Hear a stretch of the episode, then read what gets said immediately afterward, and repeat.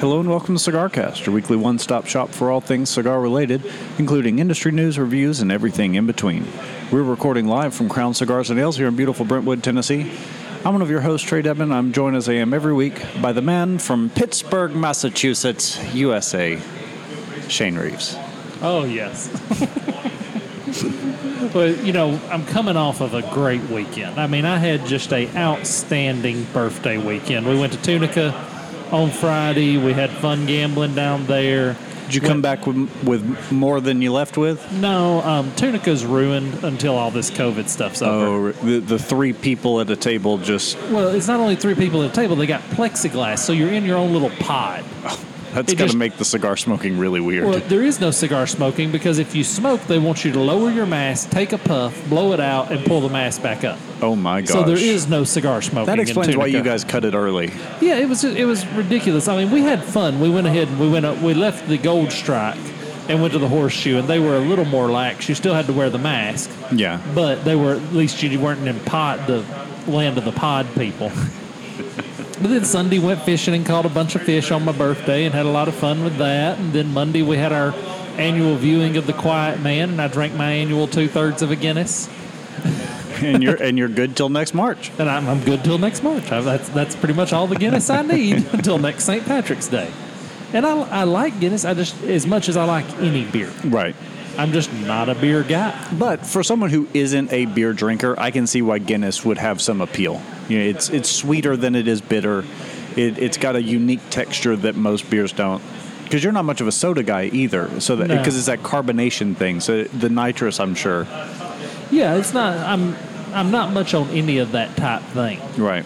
So, but anyway, I'm very excited about our cigar tonight, and you provided our cigar tonight. That's I know. Awesome. And I've not had one of these yet. I wow. had the opportunity to buy three of them, smoke one earlier, and then, but I didn't. I didn't do that.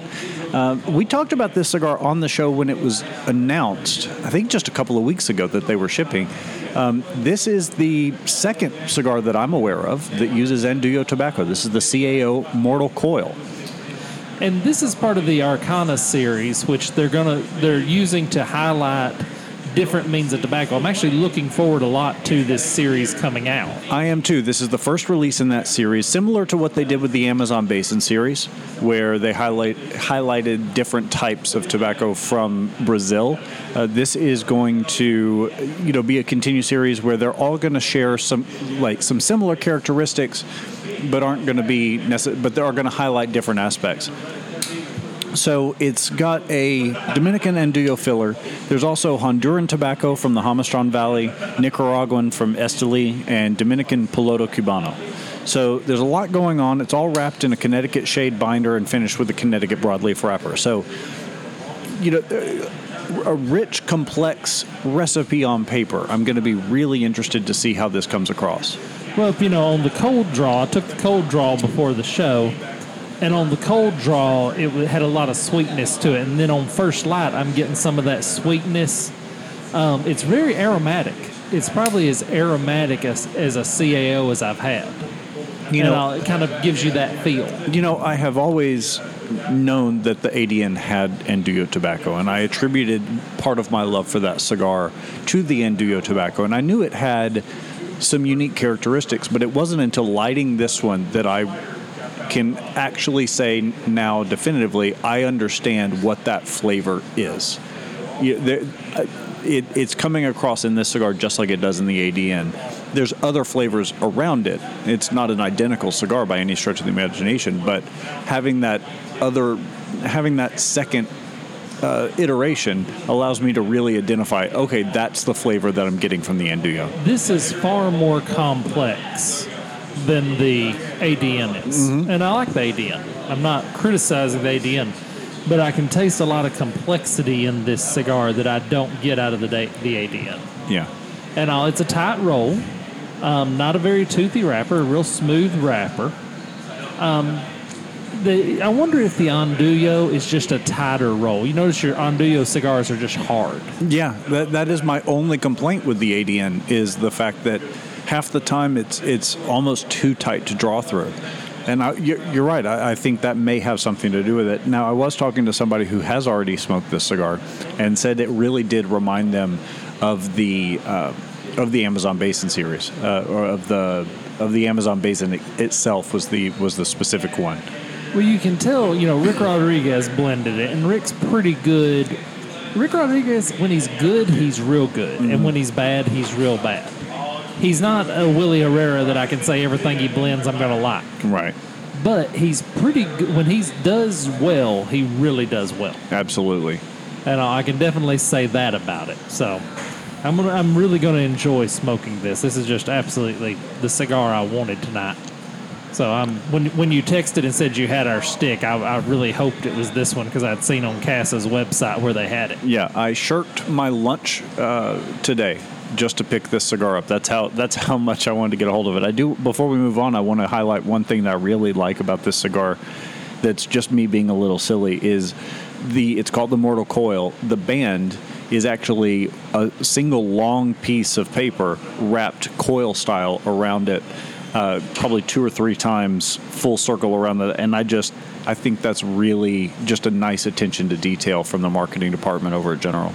It is, and you know, General does a lot of stuff well. I think General kind of gets shoved off by a lot of people because they are the big guy, but they still put out a lot of great cigars. They do, and I think it comes from the fact that we talk about often on this show that these are an artisanal product.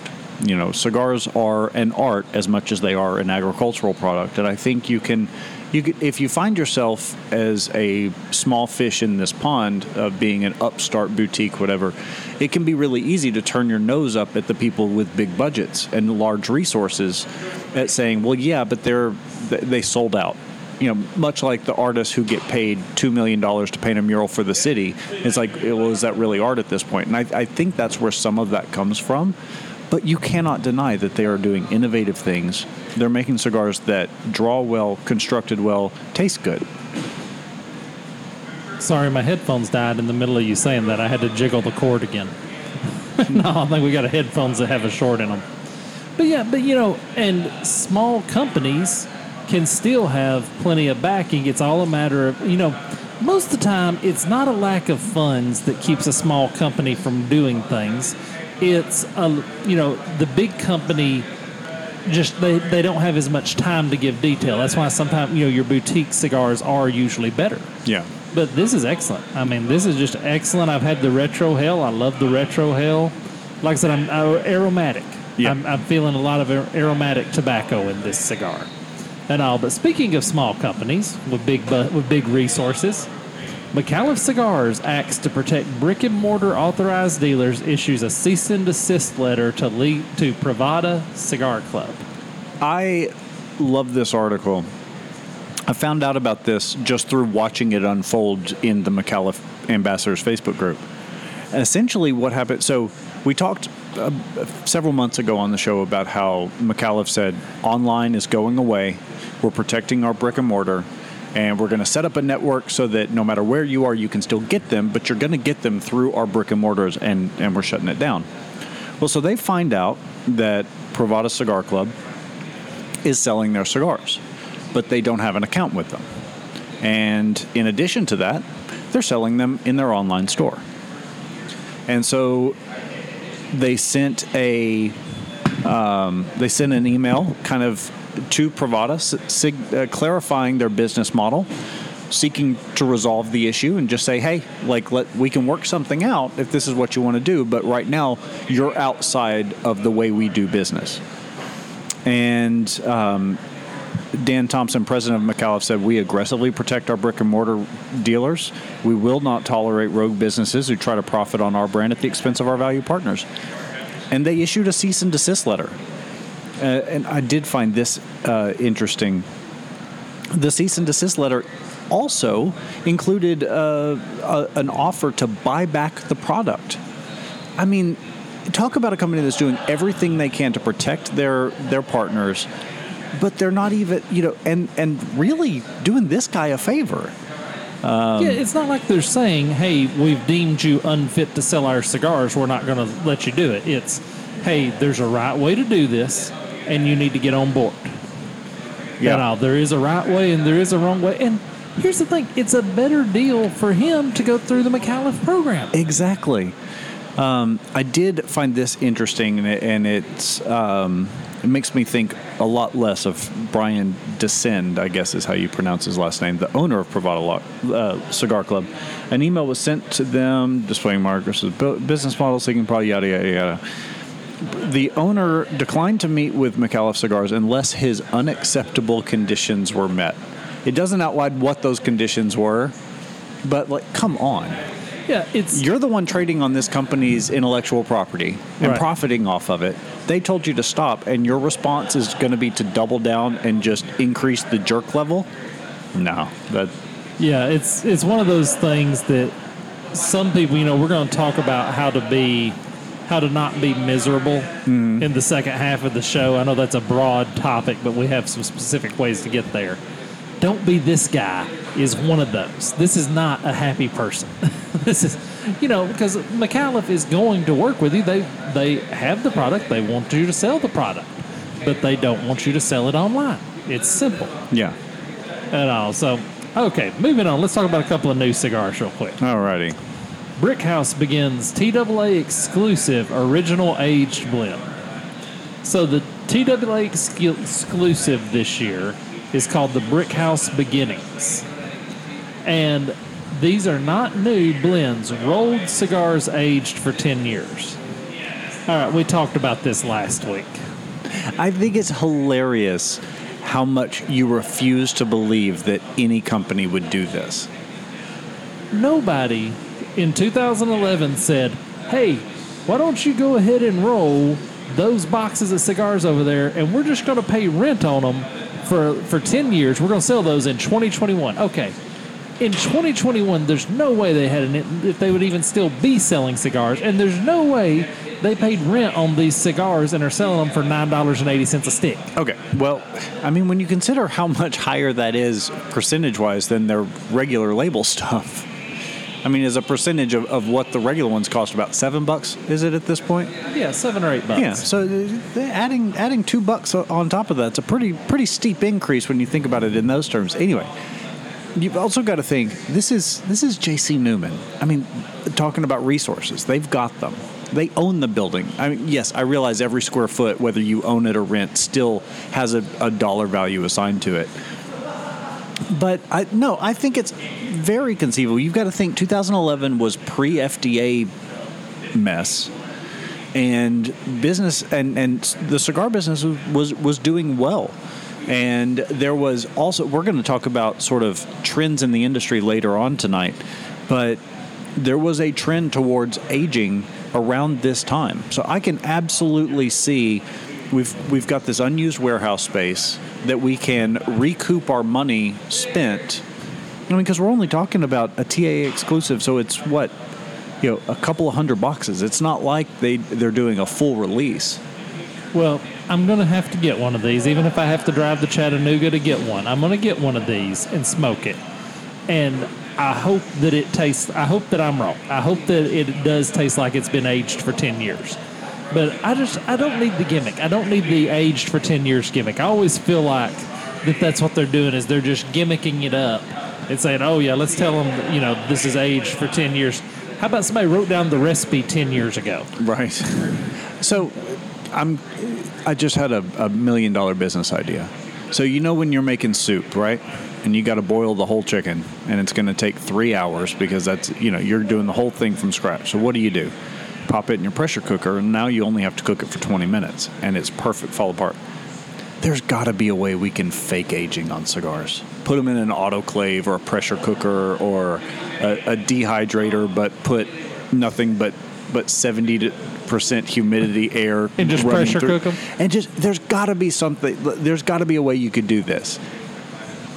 Well, but I think you'd have to, you know, because what it is is it's the tobacco's breaking down and then the oil's mixing. Mm-hmm. So there, yeah, I'm kind of like you. There would have to be a way to, to I think we need to figure this accelerate out. Accelerate that process. Yeah. But the purist would still not buy it. Yeah, even but if we it wouldn't tell anybody. Well, that's but that's the thing. Then we couldn't gimmick it that we're selling ten-year-old cigars. We could. Uh, you just have to be very delicate with the language. You know, um, aged tobacco compare with, you know, all of those things that you don't ever have to, you don't ever actually have to say this has been aged for ten years. to make people believe that it's got ten years worth of age on it. That's true. I've, it's I not like s- wine bottles that have the date printed on them. Okay, well, speaking of gimmicky cigars, United Cigars launching Stadium Series with the Asylum Green Monster. I absolutely love this. I'm a huge baseball fan, and even though I'm not a Boston Red Sox fan, I still appreciate the team. I appreciate, you know, I was watching when they beat the Yankees in two thousand four uh, to go on to, the, to win the World Series. I uh, fell in love with the city of Boston when I visited last year, or two years ago now. Um, I think they picked a great place to start. I love the idea of highlighting America's pastime, if you can still call it that. Uh, I cannot wait. This will be the first time I've ever sought out an Asylum cigar, but I will smoke one of these. So, Asylum cigars. Um, I've had some really good ones. I've had some not so good ones, but not typically a cigar I reach for. Right. I've had a couple, was never blown away. You know, the Straight Jacket's pretty good. Um, early in my palate, the Ogre I enjoyed, but as my palate evolved, I kind of evolved away from that. Right. I remember you were smoking that when we first started do, doing the show, and I haven't seen you smoke one in years. Yeah, it's just, um, it was, as my palate evolved, I kind of evolved out of that kind of the one-note chord, if you will. Mm-hmm. That is the way they blend cigars. But this is a neat deal. Um, you know, there's a lot of baseball fans out there, and I'm not a big sports guy anyway, but they're doing it in boxes of nine for the nine innings, which is a cool thing. And the little in the box is pretty cool. It's one of those things you can pick up. Here's my problem. If you're going to sell a cigar for a ballpark, should you not be able to smoke that cigar there? I mean, in a perfect world, yes. That would be. You should have done this twenty years ago. Well, could there not be a lounge somewhere? I mean, the ballpark's wide open. Could you not have somewhere that somebody could go smoke a cigar? I still think you should be able to smoke in an outdoor stadium. We're, we're outside. I agree, except for the fact that they've put the seats, you know, they're wanting to put a butt every eighteen inches. True. And the seats and, are so close together. And that as we talked about on the show before, I don't like smoking around kids. Right. So, yeah, but they could have a section. Okay, we're going to produce this particular cigar, and down here's the smoking lounge. Yeah, exactly. Or at, at least still let there... I think there are, is still a patio in most stadiums somewhere where all the smokers congregate during the seventh inning stretch. But, yeah, um, it only comes in a six by sixty and a seven by seventy, so... I am a little disappointed that it's not a, a size that I would particularly or, or typically go for, but I am still super excited. And nine bucks a hit, like, that's that's a great deal. Okay, I'm going to jump our schedule here because you mentioned the seven by seventy. Okay. Asylum was the first cigar company that, at the time I started smoking cigars, really made the big ring gauge cigars that I like. Right. And I'll admit, the reason I liked big ring rig gauge cigars was that I only wanted to smoke one a night, but I wanted all the cigar I could get. Would, right. I would probably smoke. By the time you smoke a seven seventy, is that not equal to two Toros? Pretty yeah, it, easy. Yeah. If not in excess. All you've really sacrificed is flavor. Yeah. Well, uh, it, but if you're early on and you don't have a really refined palate, you don't know what you're missing. Yeah, if you're just getting the nicotine and the flavor and enjoying the company and sitting around, it's not a bad deal. Yeah. At all. But Cigar Aficionado did an article, a timeline of fat ring gauge cigars. Could we not call them large ring gauge cigars in this culture? Must they be called fat? And all. So this was an interesting, um, interesting article that they put up. That they put up. It, they originally put an article called "Supersize My Cigar." I'm glad they decided to change that. But they're kind of detailing, because this is a big ring gauge cigar shop we're sitting in. Right. You know, they sell a lot of big ring gauge cigars here. There's a lot of regionality in that. Uh, Atlanta sells a lot of big range cigars as well. I, I don't know if it's widely a Southeast thing. I think uh, you you get a lot more new cigar smokers down here.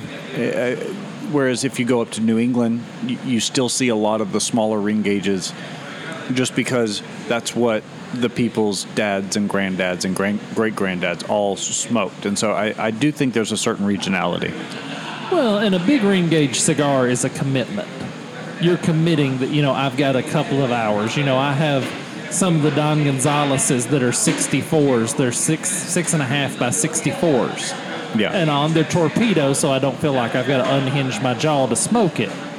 But they're, it's a two-hour smoke. Mm-hmm. And you have to have a certain amount of time. Now, if you're driving to Tunica and you're stuck in traffic, it's a perfect time for one of those. Exactly. At all. But so nineteen eighty-seven, Honduran brand Cuba Aliados released a novelty called the General, which was eighteen inches long and six-ring gauge. sixty-six ring or, gauge. Excuse me, sixty-six ring gauge. That's a monster. That's a stick of stove wood, man. Yeah. That's, that, I would feel silly smoking that. You'd have to smoke it with two hands. Yeah. Yeah, I would feel sli- silly if I was sit- and if you were sitting in a cigar lounge and somebody pulls one of them out and starts smoking it, you immediately are going to think differently of that human being. You bust that one out on the uh, first date. Hey, look at that. Take a look at this, honey. And all. Um, ninety-four, Puros Indias.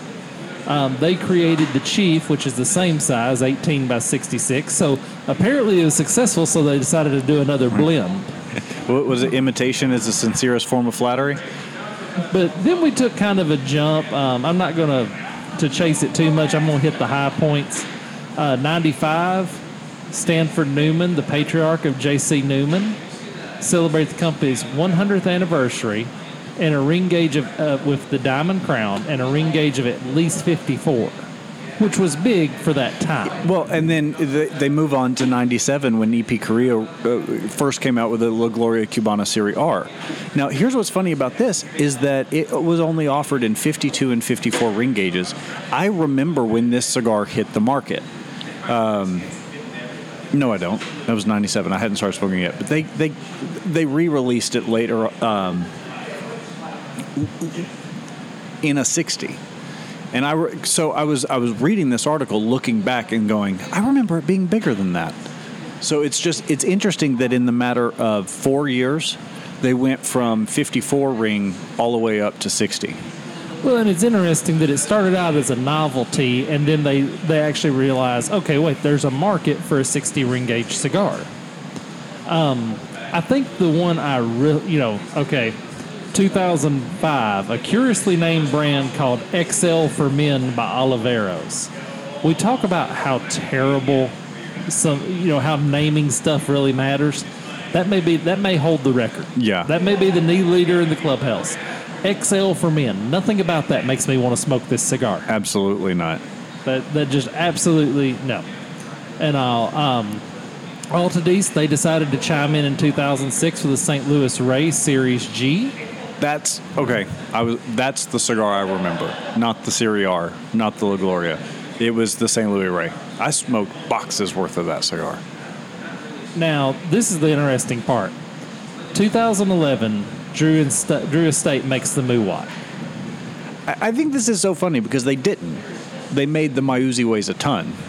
Which, which, but the reason I say that and I make that distinction is because I don't think they're the same cigar. The branding is similar, the packaging is the same, but it doesn't taste the same. When when the My Uzi Weighs a Ton first came out, I I loved that cigar, and I don't get the same flavor. I don't get the same out of it now that I used to, and I'm I'm convinced that they changed that. Well, I remember when the Inch came out. And all, it's a, it was a um, sixty-four ring gauge. It came out in two thousand twelve. And I remember when the E P Carrillo Edge came out, and that was a big cigar release. A lot of people, hey, have you smoked the Inch yet? Right. It kind of became a, a badge of honor and all. And if you had asked me before I looked at this wit- list, which came first, the Uzi or the Inch, I'd have said the Inch. Interesting. Because I mean, I've never seen the big ring gauges really come on the shelves till the Inch yet. Yeah.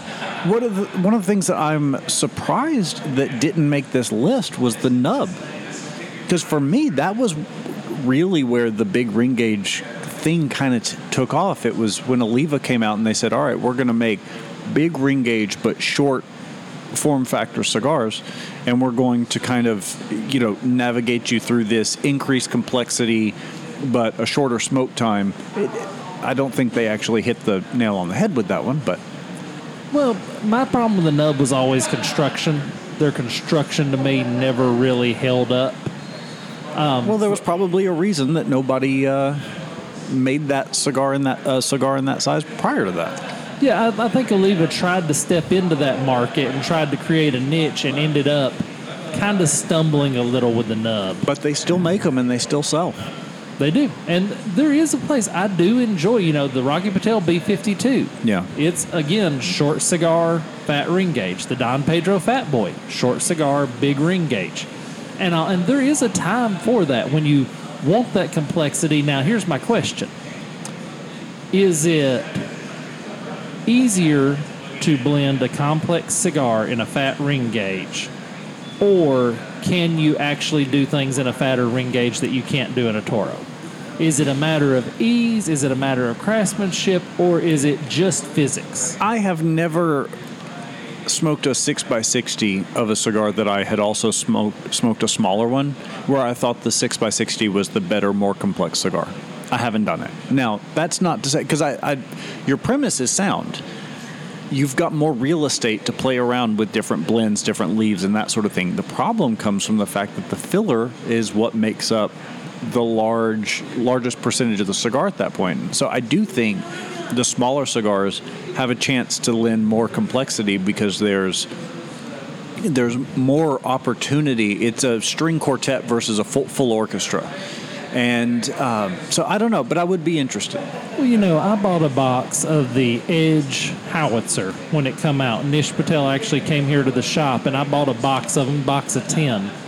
But about five years of age on those, and they died. Mm-hmm. There was no flavor. I've got some at the house, and that's the one cigar that did not age well. And I think it's because, like you were talking, you know, when you talk about aging cigars, what you're talking about is those flavor. It's, it's like leaving chili or spaghetti sauce in the fridge overnight. And, you know, it's always better the next day because those flavors have had a chance to intermingle and really work off of one another. But if you're starting with a cigar that's already a little low on the complexity scale, which... I, you know, I like the Edge line too, but they're not complex cigars. Oh no! And so I, I can absolutely see how you take, you knock off the high notes and the low notes from the individual leaves, and you're just in, you just left with a pop song. Well, and too much filler. Too many times when they go for the ring gauge, and I understand cigars are like cooking. If you want to make a double batch of brownies, you don't necessarily double the ingredients. Right. You have to, you know, you have to balance it. But I think they just stuff a lot of filler into some of these big ring gauge cigars. And, and some of that comes from an economy of scale. You know, if you were trying to blend a six by sixty to have the same level of complexity as a Corona, it would require so much of that more expensive tobacco. We we were pricing out tobacco leaves last week. It would become cost prohibitive, I think, at a certain point. But I will say, you know, the they hit the two thousand nineteen, the J F R, the Lunatic Loco, five and a half by eighty. I've smoked one of these. I've still got one of these at home that I'm saving to smoke on the show. I enjoy that cigar, and I enjoy the J F R Lunatic Jackhammer, the sixty, the eight by sixty. A lot of times I'll smoke that when I know I'm going to be here for a couple of hours watching a football game. Um, the L F D Digger is another six, eight by sixty. Yeah. Great cigar, and also it can be done well. I'm surprised that didn't make the list. It did. It's in here. Oh, oh, there it is. Yeah. Okay. Yeah, it, it's in here. Um, Lito Gomez. twenty eleven. twenty eleven. Yeah. But the, and most of the time, your long ring, your big cigar like that, um, I'd say L F D is probably the most popular of those. Yeah, absolutely. You know, we have a guy at Big Boys that comes in. He sits down. He buys two L F D Diggers and sits there and smokes them both with his headphones on, watching a movie, doesn't talk to another soul. Really weird. And, all, and my, my inner Labrador wants to go over there and say something to him. But, mm-hmm. he, but he's got I, his you shields. You can be my friend. Yeah, but he's got his shields up. I'm, I respect right. that. But, so, the Arcana's awesome. Yeah, I'm really digging it. I mean, I just, I really, um, I haven't had a cigar hit me this well in a long time. It's offering up flavors that I wasn't expecting and it and complexity that I wasn't prepared for. I don't know. I mean, I had some pretty high expectations of this, but it's meeting all of them. Does this only come in one size? As far as I know. I'm, I'm pulling up the article and all because I want to see if this comes in other sizes, but I don't think it does. Yeah, it's a six and an eight by fifty Toro, and that's the only size they offer it in. But I can understand that because this is perfect the way they have it blended. Yeah, absolutely. I, could, I don't think it could be bigger and sm- or smaller and really give us the justice. Right, absolutely. Well, let's step away for a break real quick. We're running a little long in the first half, um, but we'll we'll be back with lots more after this.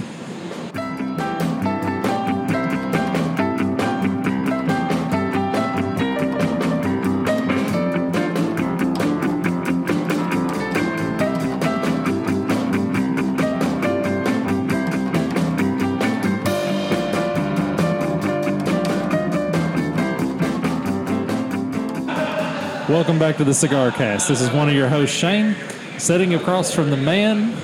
I love that you wait on the bump joke with bated breath every day. you know, this is because we, we were talking about it earlier today, and so now I'm just waiting. The man whose safe word is meatloaf because he'll do anything for love, but he won't do that, Mister Trey Devin. I feel like you've done something similar to that one before. Have I done that? Have I done something along those lines? I, I think you have. Well, old song lyrics is kind of one of my go-tos. Right. I mean, okay, so let's talk about the squirrel in the room. At all, tell tell of your of your desire to end this squirrel's existence. So.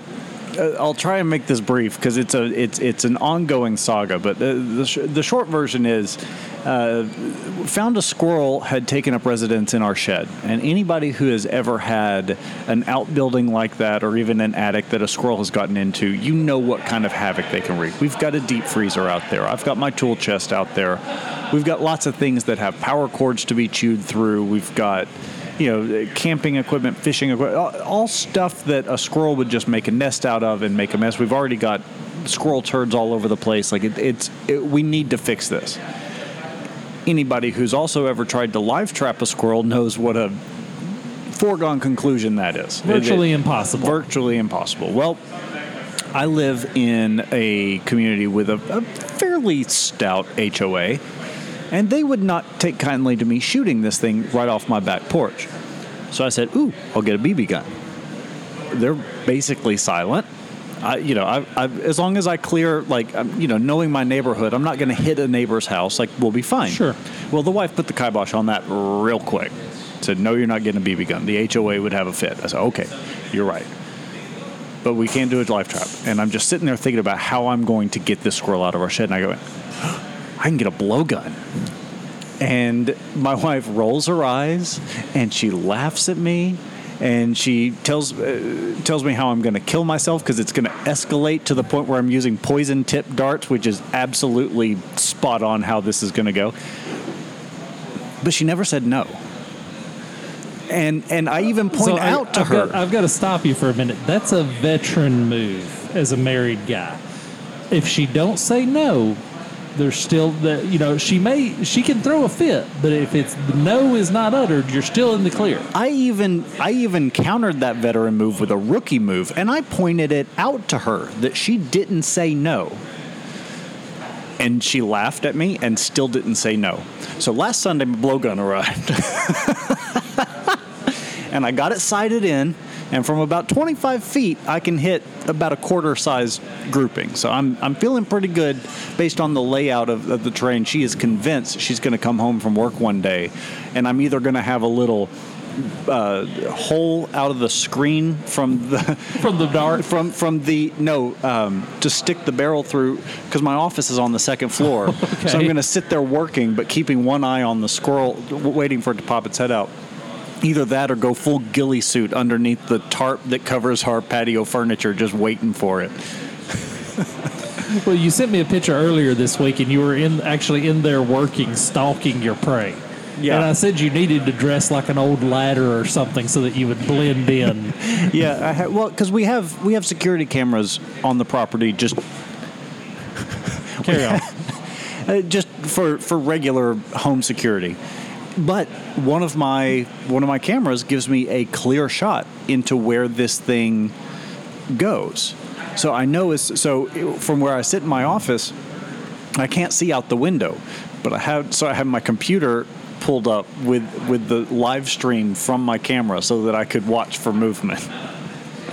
So I'm reminded of a time that a buddy of mine went squirrel hunting, and he was sitting there and a squirrel stuck its head up over a tree. He threw up his gun and shot, and then he sat there for a few minutes, and the squirrel stuck its head back up. He shot again. Squirrel stuck its head back up. He shot again. He went, and there were eight squirrels laying dead behind that tree by the time this was done. So I'm wondering if that if there's going to be a repeat performance, if you're going to start shooting squirrels and they're going to keep keep coming out of there, well, like a clown car full of squirrels. So uh, two weekends ago, uh, as this is airing, I was when we first learned about the squirrel. And it let me get within about a foot and a half, two feet of, I'm going to say her at this point, and was yelling at me and hissing and growling and doing all those other squirrel noises. So I'm convinced it's a female. Right, it's nesting. So that's why we got to get on this quick. I'm spending my entire weekend this weekend just camping out, waiting for Stalking this son squirrel. of a... Because because the last thing we want to have happen is it have squirrel babies in our shed. Yes. And yeah. Ideally, I'd like to catch her before she gets pregnant with the squirrel babies, because then I've got an ethical dilemma over whether or not it's okay to kill the squirrel. Uh, well, well, first and foremost, determining whether or not a squirrel's pregnant is That's, pretty difficult. It, well, it, it, it comes down to the autopsy. And all, but you but you do plan to eat the squirrel. Uh, absolutely, I wouldn't dare dishonor the squirrel uh, by by just chucking it in the trash. Put it on a sh- put it on a stick. Grape. Oh yeah, I'm gonna put a little grape in its mouth and just roast it over the spit. Oh, absolutely, I'm gonna gonna uh, put the the blood under the eyes like the like the war paint. I mean, it, it's it's getting barbaric in my house. I, can, I, I see this whole scenario folding out in some sort of a custody hearing in your near future. Well, uh, luckily, no one listens to this show, so it's fine. Oh, okay. So that's no problem. Cigar Brand offers free cigar roller feature for cigar-friendly restaurants, bars, and retailers in the U S that I, were hurting to twenty twenty. So my biggest takeaway from this article was the fact that there are still cigar-friendly restaurants in the U S. Well, Pedro does a dinner at an Italian place down in um, Huntsville, and they, they bring the roller and well, do the dinner. Well, it just so happens to be that. Owned by the same guy that owns a cigar shop. Well, sure, sure. There's there's a little confluence there. But, okay, is this not the way of the future? I think it is. This, this is guerrilla marketing in a way. This is meeting people where they are. Well, you know, years ago when I first met Pedro, we talked about that because he said, you know, I could spend ten thousand dollars on an article in Cigar Aficionado, or I can do this and go out and meet my customers, shake their hand, put a cigar in their hand, and make, instead of a guy that's going to try your cigar tonight, I can make a friend that's going to want my cigars. And to Pedro's credit, he texts me every Christmas. He texts me on New Year's. He texts me on my birthday. Pedro always stays right on top of texting me. Now, I'm, I'm sure he doesn't do this for every customer that he's met, but I bet there's more than you would think. I bet he spends more time than you would think just texting people, hey, happy birthday. Hope you and your family are doing well. Right. And all. And when he comes to town, that's what lets us do things like, you know, have big rolling events and bring all the friends and do everything like that. I think this is a valid business. I really do. I think it, there's a lot of times for a bachelor party renting out a cigar roller and all, for even a wedding. You If you could have rented a cigar roller for your wedding, do you think you could have got that through the approval process? Uh, yes, but, I mean, we... So here, here's the problem with, with weddings and, and trying to put too much of your tastes and enjoyments and hobbies and things like that in involved. Like we even had a little area on the on the patio out away from where the reception was where we all were able to enjoy cigars. But when it's your wedding, you don't get time to enjoy that stuff. So, yeah, I probably could have finagled having a roller there, but I wouldn't have gotten to enjoy it. So... Is it the better move to have you at know, the rehearsal dinner? At the rehearsal dinner, I think that way everybody can really enjoy it. Yeah, there's usually less of an agenda. It, the there's usually not a hard stop point. Most venues these days have a hard like you've got to stop by this point so that we can get cleared up and and, and broken down and, and get out. So. Whereas with the rehearsal dinner, it's usually a little bit more relaxed. It's a little more, you know. So I think I think that's where you do this. Well, and Pedro even did a golf tournament a couple of years ago up here, a Cigars for Warrior, or it was a Wounded Warriors golf tournament. And he sponsored a hole and had his roller sitting there at the hole so the guys come up could get a fresh cigar. That's pretty cool. Yeah, so the, this is, a, I think this is a big market. I think there's a lot of value. I think if I was going to launch the Venomous Duck brand, this is how I would want to launch it. I would want to have a roller that, okay, you're the public face, um, teach him English so that he can talk to people, get you an English-speaking roller, because that's what... That's kind of the barrier with Pedro's rollers is they don't speak English. Right. And all, and you kind of, it would be nice if you could talk. It, it would be, but it also is, I think, in a way kind of smart for Pedro because that allows him to be the still the face of the brand and to have the conversations. And it allows, because, I mean, we've seen him do those rolling events. He doesn't leave with leftover cigars. That roller is working the whole time. Oh, yeah. So if he was sitting there having to chit-chat with every Tom, Dick, and Harry that thinks they know better how to roll a cigar than this guy, it's going to slow him down. Yeah, it's it's really interesting, but I think this is a definite viable business because a cigar is a taste of the good life. It's a little bit of time just to be happy, just to enjoy yourself. Just It's, it's just a taste of the good life, and kind of adding that to your event is just is really adding something cool. Yeah. And all. So I texted you this morning about a topic was we thought we were going to be thin on material and all, but I, I do like to have a topic. I do like to talk about something other than just straight up cigars on the podcast and squirrels and squirrel killing and all. It's interesting how many people you see in the cigar shop. There are a lot of, I'd say eighty-five percent are just happy people, fun to hang out with. Having a good time. I'd say the ratio's about there, yeah. I'd say eighty-five percent, but you always have that couple that are just kind of miserable people. Mm-hmm. And I always wonder, I'm I'm really blessed in life. I'm a very happy person. And I, and I have a lot of good reason to be. I have a great job. I have a great wife. I have, you know, I have a lot of things that I really get to enjoy in my life. And this weekend for my birthday, and let me tell everybody this, celebrate your birthday. People have kind of fell away from celebrating their birthday and saying, oh, it's just another day. You know, today is my brother's birthday. Happy birthday to my brother. Um, but for him, it's just another day.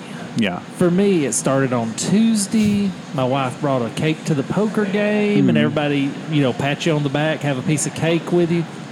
S- super small investment for the amount of joy that come out yeah. of that, that particular instance. We went to Tunica, spent a little time together, just her and I doing our thing there. Between the plexiglass like you're in prison. Yeah, between the pods. But, well, when we moved over to the Horseshoe, thankfully they didn't have the pods, and we were actually able to sit there. We still couldn't smoke a cigar, which kind of sucked. But we did enjoy that, and then Sunday went fishing, enjoyed time with my parents and a buddy down there fishing, and...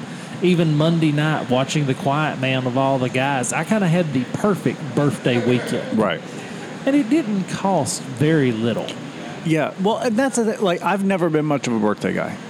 And um, so, but that's one of the things that my wife does really well. Like, even, you know, we started dating just a couple of months before my birthday. And, but, but since day one, so to speak, you know, she's always done a really good job of making sure I feel celebrated on my birthday. And it's something that I didn't realize I wanted or, or was missing. But I do think it's where, you know, Patton Oswalt has a joke or his a whole bit, you know, about birthdays, about how, you know, from one to ten, you get a birthday, you know, because you're a little kid. Kids get birthdays. And then and then it, it kind of goes through like uh, eleven. Nah, who cares? You know. ten, it's your first year in double digits. Like twelve, it's your last before you become a teenager. thirteen, it's your first as a teenager. sixteen, you drive. eighteen, you get to vote and shoot. And then twenty-one, and then that's it. One birthday a year for the, you know, when you hit the major milestones, thirty, forty, fifty, you get to celebrate. The rest of them, shut up, go to work. And while I think it's a funny bit, I, I don't necessarily agree with it. I think... So much, uh, I, th- I think life has a tendency to wear us down if we let it, that it is such an important thing to take those moments, step back, and find reason to celebrate. You know, we t- we just celebrated Saint Patrick's Day, and for a lot of people, it's an excuse to drink beer, which is fine. If if if if you need a day on the calendar to force you to slow down and to do something that is enjoyable for you, then take it. Whether it's your half birthday, whether it's your birthday, whether, I mean, it, you know, make, you know, scale it commiserate with, with, you know, sure, how important the day itself is. But yeah, like, you want to go eat Mexican food just because it's May fifth? Have fun. And I think that's it. I think people don't realize you have to work at happiness. People think you either get happy or you're not. And it's amazing. I want to talk about very few things I think control your happiness other than the decision to be happy. I think, and, and you and I, for the most part, agree on this. I, I disagree slightly, not on principle, but just knowing that it's it's harder for some people than it is others. You and I both know people that could make the decision when they wake up tomorrow to be happy, and that wouldn't be enough to, I mean, it, they would get closer, but but it's not so. But you're right, attitude makes such a difference. Well, it's interesting because I've known two guys here at the cigar shop that have more money than I'll ever have, and I'll more power to them, awesome. But both of them are just absolutely miserable and all. So it's not money. I was talking about one of those uh, earlier this week. Yeah, it's it's not, and and the thing that's important, I think, is that it's different for everybody. You know, what makes me happy and what makes you happy are. There are a lot of there's a lot of overlap, but there's not. I, I guess I should phrase that differently, because it's the the activities and the things don't make us happy, but the things that we find enjoyment in, I guess, would be a better way of phrasing that. Well, so Dennis Prager says it the best. You have a moral obligation to be happy, the same as you have an obligation to brush your teeth. The same as you have an obligation to take a bath, to not stink, to comb your hair. You, it's part of the social contract is not to be the person that sucks all the joy out of a room. I'm, I, I appreciate the sentiment. I'm gonna I'm gonna disagree slightly. You have a moral obligation and a social obligation to be pleasant. I don't think you owe anybody happiness. Why not? Because, because again, this is where, where you and I... Uh, well, but answer me this. What's the upside for you? If you're sitting here and I come in and I sit down, and, you know, people come in and say all the time, hey, Shane, how are you? And I usually say bright-eyed and bushy-tailed. Going back to our squirrel topic. Or I'm doing awesome. I'm doing great. You've never heard me say, oh, I've had a rough day. This customer drug me over the coals. Because I would never burden them with my problems. No, but I don't think that's. Uh, I I think that's you know conflating a couple of different issues. I don't think that's necessarily the definition of of of an obligation to happiness. I think I think that's being pleasant. That's how I would divide. You know, finding finding joy in everything that you do is kind of how I would quantify happiness in in the realm of the way we're talking about it. Overall. It, not, you've got to look at them. Happy people are happy at the macro level.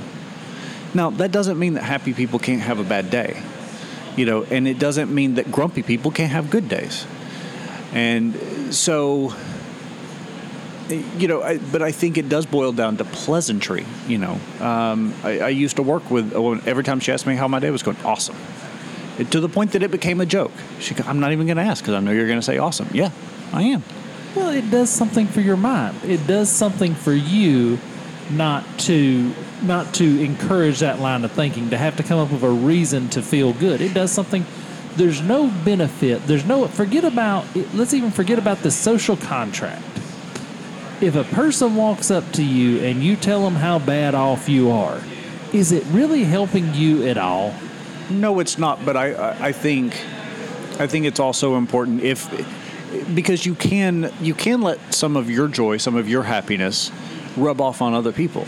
And depending on where on that scale, I don't think it's binary. You're either happy or unhappy. I think you, you exist somewhere on that scale. Speaking on the micro, micro level at this point. So, uh, but but I also recognize, like, you could be having a dog turd of a day.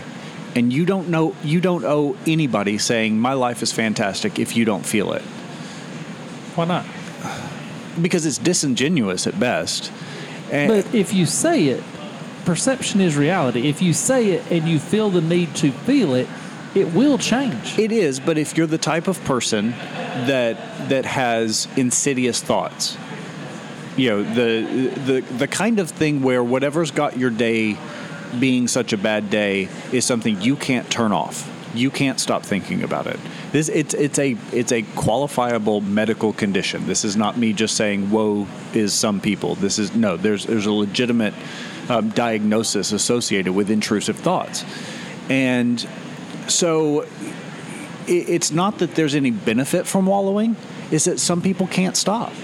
Uh, anybody can stop. I think you, you either are in charge of your mental faculties and you decide to take charge of them, or you don't. I, I think I think mentality plays a lot into it. I'm not disagreeing with that. But there are legitimate medical and scientific diagnoses and issues that that factor into that conversation. And it's not as simple as just, hey, get over it. Okay, but let's do this. Anytime we have a conversation, I want to remove the top ten percent and the bottom ten percent. If you remove the bottom ten percent, the people that just can't help themselves, they're, they're miserable, and you remove the top ten percent that are just the people that have been born under a, a blessed cloud and everything has fallen their way in life every time, you know, every time they roll a dice, they roll a seven. If you remove that percentage, I'm talking about the eighty percent in the middle. Yeah, I, and I think that percentage is smaller than you think. Yeah, probably. Uh, and that's, that's again, this is the difference in our philosophies, uh, I think, because because a lot of the times when we disagree or have conversations that get a little in the weeds, it comes from a place of personal responsibility versus social responsibility.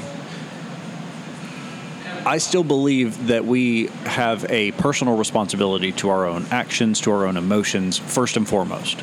But I also believe that we have a certain obligation as a part of living in society that we need to consider the well-being and the experiences of others.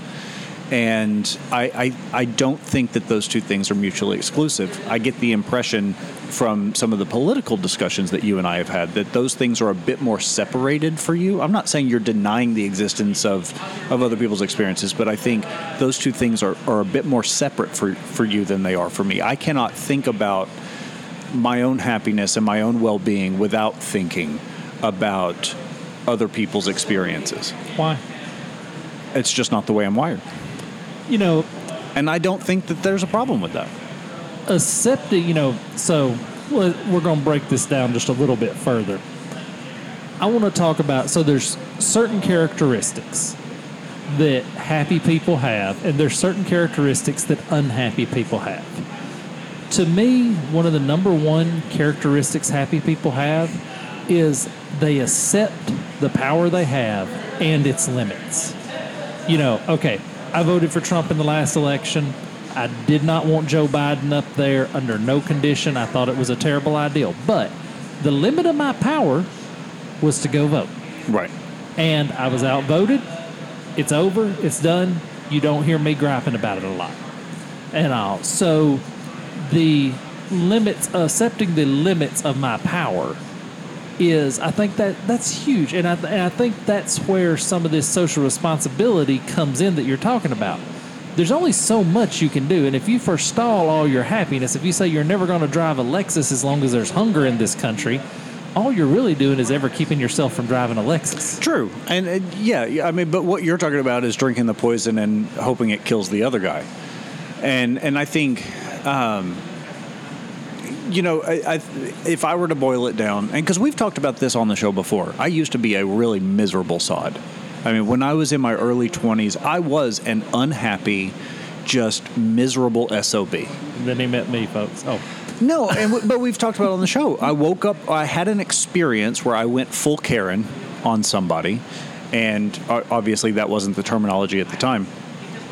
And at the end of that experience, I just kind of had a, an aha moment, and I went, that's not the person I want to be. Like, that was that was not okay. And I made a conscious decision to work on it. and it's tough. And for the last couple of months, I have not been doing as good a job as I once did. And so that's a, you know, that kind of come back into focus. It's funny how those things become second nature to us, and we take for granted the work we put into getting there in the first place. But for me, I would say if I were to break it down into characteristics that, that happy people have versus unhappy people have, I would say blaming, and there's a there's a limit to this, blaming self versus blaming others. Why did he do that to me versus what I can learn from it? Kind of kind of a situation. It's not only that, it's also the fact of owning it. Mm-hmm. When I make a mistake on my plans, I just own it. Yeah. Hey, I made this mistake. I'm fixing it. Not going to let it happen again, but I'm not built to be perfect. I made a mistake. I just own it. I don't say, oh, well, that day, you know, my dog get hit, got hit by a semi and I was, you know, my foot was caught in a bear trap while I was trying to draw that house. Or even more than more than that, because this is something I see um, relatively frequently, which is, well, why didn't you stop me from making that mistake? Well, you didn't give me the time I needed to be able to do a double check because you put me under such a deadline. So it's, it's your fault I messed up. Or it's and, and it's always finding an excuse uh, of, you know, gaslighting whoever you're talking to, or just being able to pass the blame off.